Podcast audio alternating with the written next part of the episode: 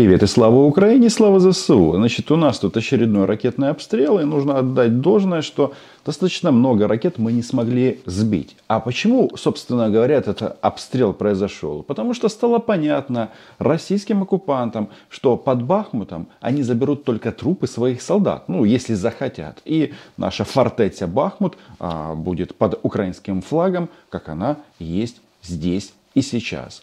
Но э, в вот этом а, годе разочарований российских фашистов а, все равно наблюдается вот такая вот тенденция, ну, направленная на то, чтобы объяснить, почему российские граждане должны умирать в Украине, в том числе под Бахмутом.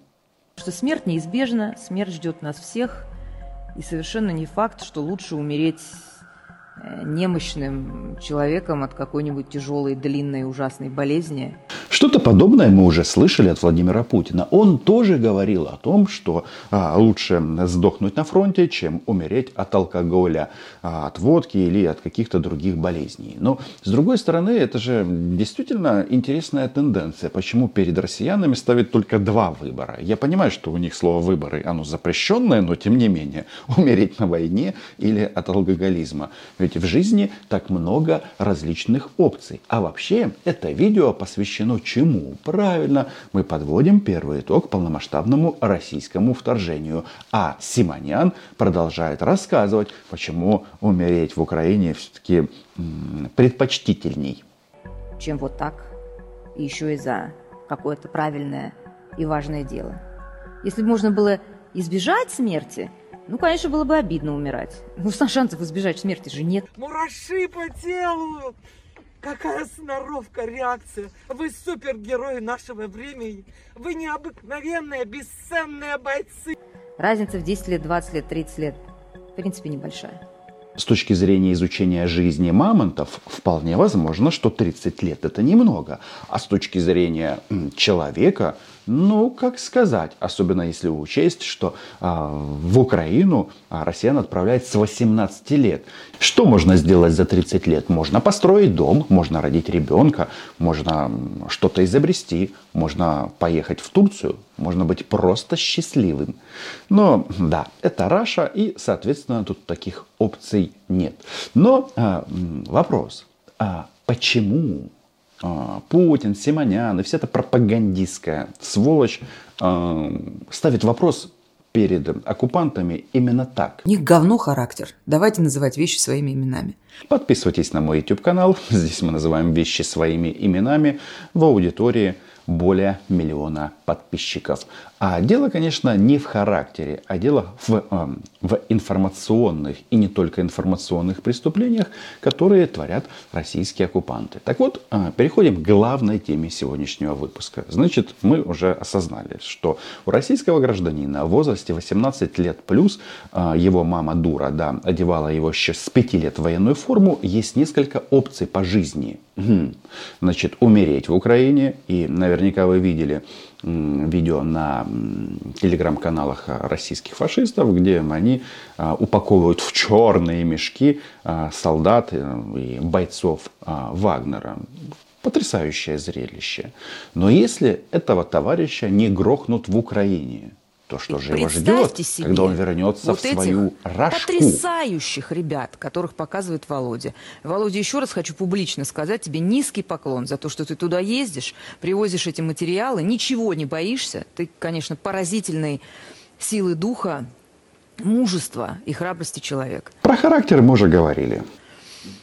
Вот эти потрясающие ребята, которые рискуют жизнью день и ночь, воюя за нас с вами, за наши с вами интересы – мы подходим к самому интересному. Ну, просто кто-то еще говорит, что в России цензура. Вот прямым текстом Симонян говорит, что эти люди умирают за ее интересы. Хм, интересно.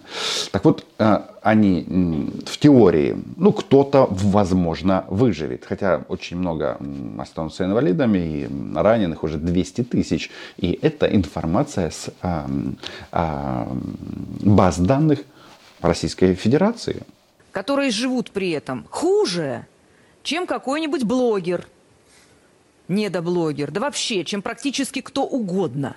Понимаете? которые вернутся домой и будут жить еще хуже. Не знаю, какого блогера она имеет в виду. Пишите в комментариях ваши версии. Но э, все подводится к тому, что а российских граждан, вот этих вот а, товарищей, которых сейчас мы отстреливаем по украинским полям и посадкам, в случае выживания в Раше ждет нищета. Потому что сейчас они, по крайней мере, получают боевые, а так не будут. Будут получать свои 28 тысяч. Или пойдут устроиться где-нибудь в своем там Воронеже или откуда он родом. В своем Воронеже. Ну что же это за пренебрежение? Я вот хочу вам сказать, что за каждую украинскую улицу, за каждый э, маленький, маленький местечко, село, селище – мы здесь россиян убиваем, а тут вот э, Марго говорит, какой-то Воронеж. А что в Воронеже ждет э, ветерана? А, причем этих ветеранов войны с Украиной, их же э, через некоторое время в самой России начнут презирать э, и э, относиться к ним с таким, знаете, ну, как к говну, потому что когда они осознают, что эта война принесла России, не говоря уже о наших тут проблемах, ну, принесла России просто обнищание, падение всего и везде, то будет именно так. В какой-нибудь там э, гипермаркет охранником, например, да? Какое будущее его ждет? Мне не нравится, что его ждет такое будущее. Это ненормально, это нехорошо. И если для того, чтобы его не ждало такое будущее, нужно вот эти вот компании, ну, не будем называть это раскулачить, хотя, с другой стороны, чего, почему бы и нет. Зафиксировали. Значит, на российском телевидении произошло а, удивительное событие, и они действительно сказали так, как оно будет и так, как оно есть.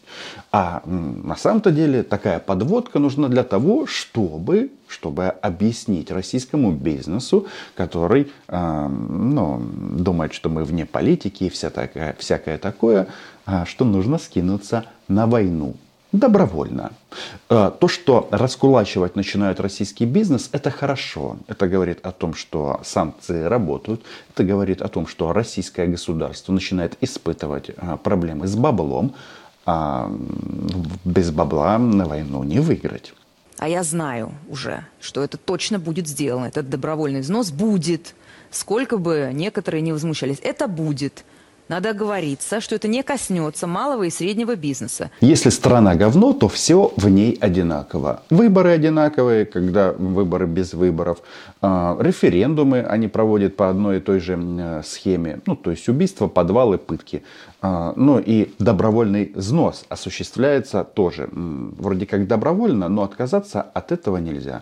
Но здесь а, все-таки важно, что начинает трусить российский бизнес. Что это получается? Это нефтеносная а, сверх э, или смех держава немножечко прохудилась. Это хорошо. Но что важно о том, что ждет российских солдат – Э, на родине, если они, конечно, выживут, что маловероятно, но тем не менее, говорит же не только Симоньян. Месяц назад я был в еврейской автономной области, Ярослав Эрнстович Гольштейн, глава, говорит, Андрей, мы мужиков-то отправили, они по 195 получают.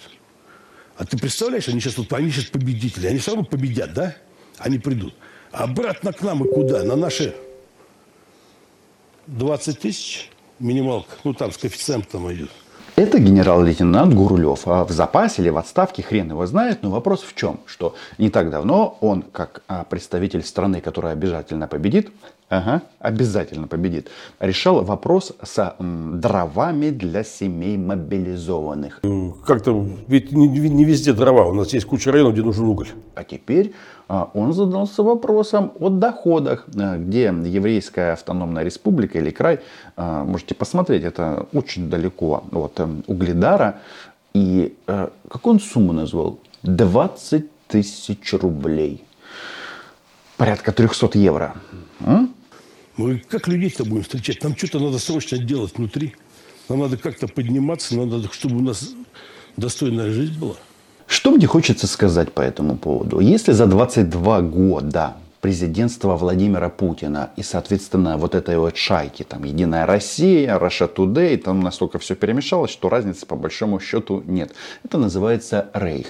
Они не создали условия для жизни в своей стране, то они их и не создадут. Я вам говорил, что одна из причин, вот реальных причин полномасштабного вторжения Мордора в Украину, это то, что перед войной средние доходы в Украине были соизмеримы средним зарплатам а, в Российской Федерации. Есть там нюансы, по некоторым позициям мы сильно отставали, по некоторым нет. Но тут, понимаете, сам же вопрос. У нас тут а, хунта Зеленского, всякое такое, а там Путин, а, нефть, газ, батюшка, нефть, матушка, ну и так далее. А на практике все то же самое. И вот эти люди говорят о том, что ждет российских солдат после возвращения домой. Ну, мы уже говорили, что возвращение, оно не гарантировано. При том, что сама Маргарита, а, она у нас модница, и по ярким цветам это видно, а она же нам поведала, что есть два подхода. Есть вот эта вот нищета, а есть Москва. А другим людям надо, всем людям надо. Людям надо работать, не только для того, чтобы самовыражаться, самосовершенствоваться, делать что-то интересное, для того, чтобы зарабатывать. 20 тысяч российских рублей в еврейском автономном округе. 20 тысяч. Слушайте, вы помните, что Олег Волошин, это депутат ну, Верховной Рады, тот, который сбежал в Беларусь, это этот прихлебатель Медведчука, должен мне 2300 российских рублей. Причем должен уже 7 лет. И вот я официально объявляю, что, Олежек, теперь ты на счетчике. За каждый год невыплаченный сумма э, удваивается.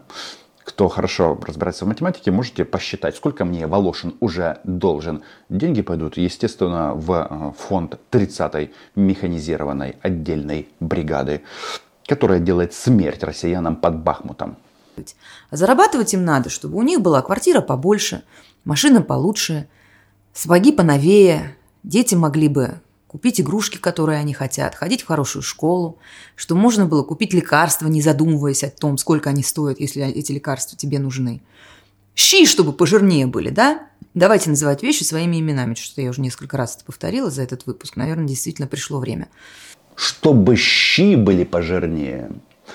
Боюсь, а, многие щи скушать не смогут. Почему? А, потому что у них не будет ручек. Но и сам факт, вот они же о чем говорят? Они изначально, слушайте, вслух на российских программах, на российских средствах массовой информации говорят о том, что щей после возвращения в Украину, простите, из Украины не будет. Может быть, поэтому они ведут себя как вот этот вот, ну, просто, да как скот просто воруют, э, грабят, убивают. Потому что понимают, что ничего хорошего российское вот это вот мужское стадо не ждет ни дома, ни здесь. Так? Просто такие люди. Ну вот есть люди, которые по природе своей все время всем недовольны. Ну есть же люди, которые по природе своей психически больны, например. Насколько я помню, в популяции 2% любой – шизофреники. Ну, так случается, это горе, конечно. Бывают на самом-то деле исключения, которые касаются целых государств. И в данном случае э, Россия просто классический, прекрасный пример.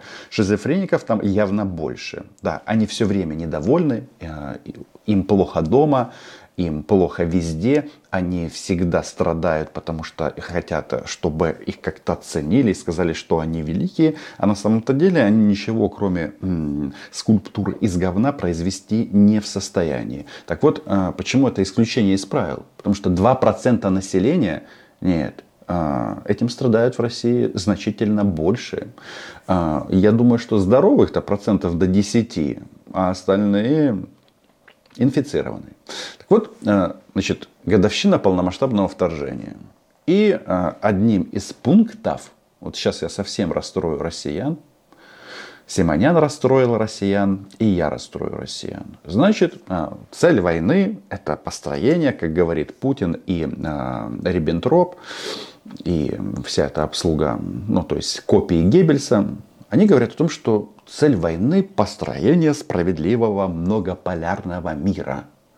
Так вот, расстраивая россияне, Лавров сказал, когда это будет сделано.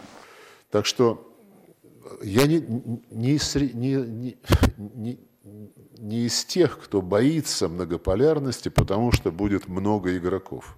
Будет трудно, не исключаю, что это будет не при жизни нашего поколения, но еще раз, в хорошем смысле процесс пошел. Спасибо. Э, пожалуйста, фраг. Вот такое. Даже не при этом поколении. То есть эм, Путина вынесут из Кремля вперед ногами, а достойного места на этой планете для Рашки не будет.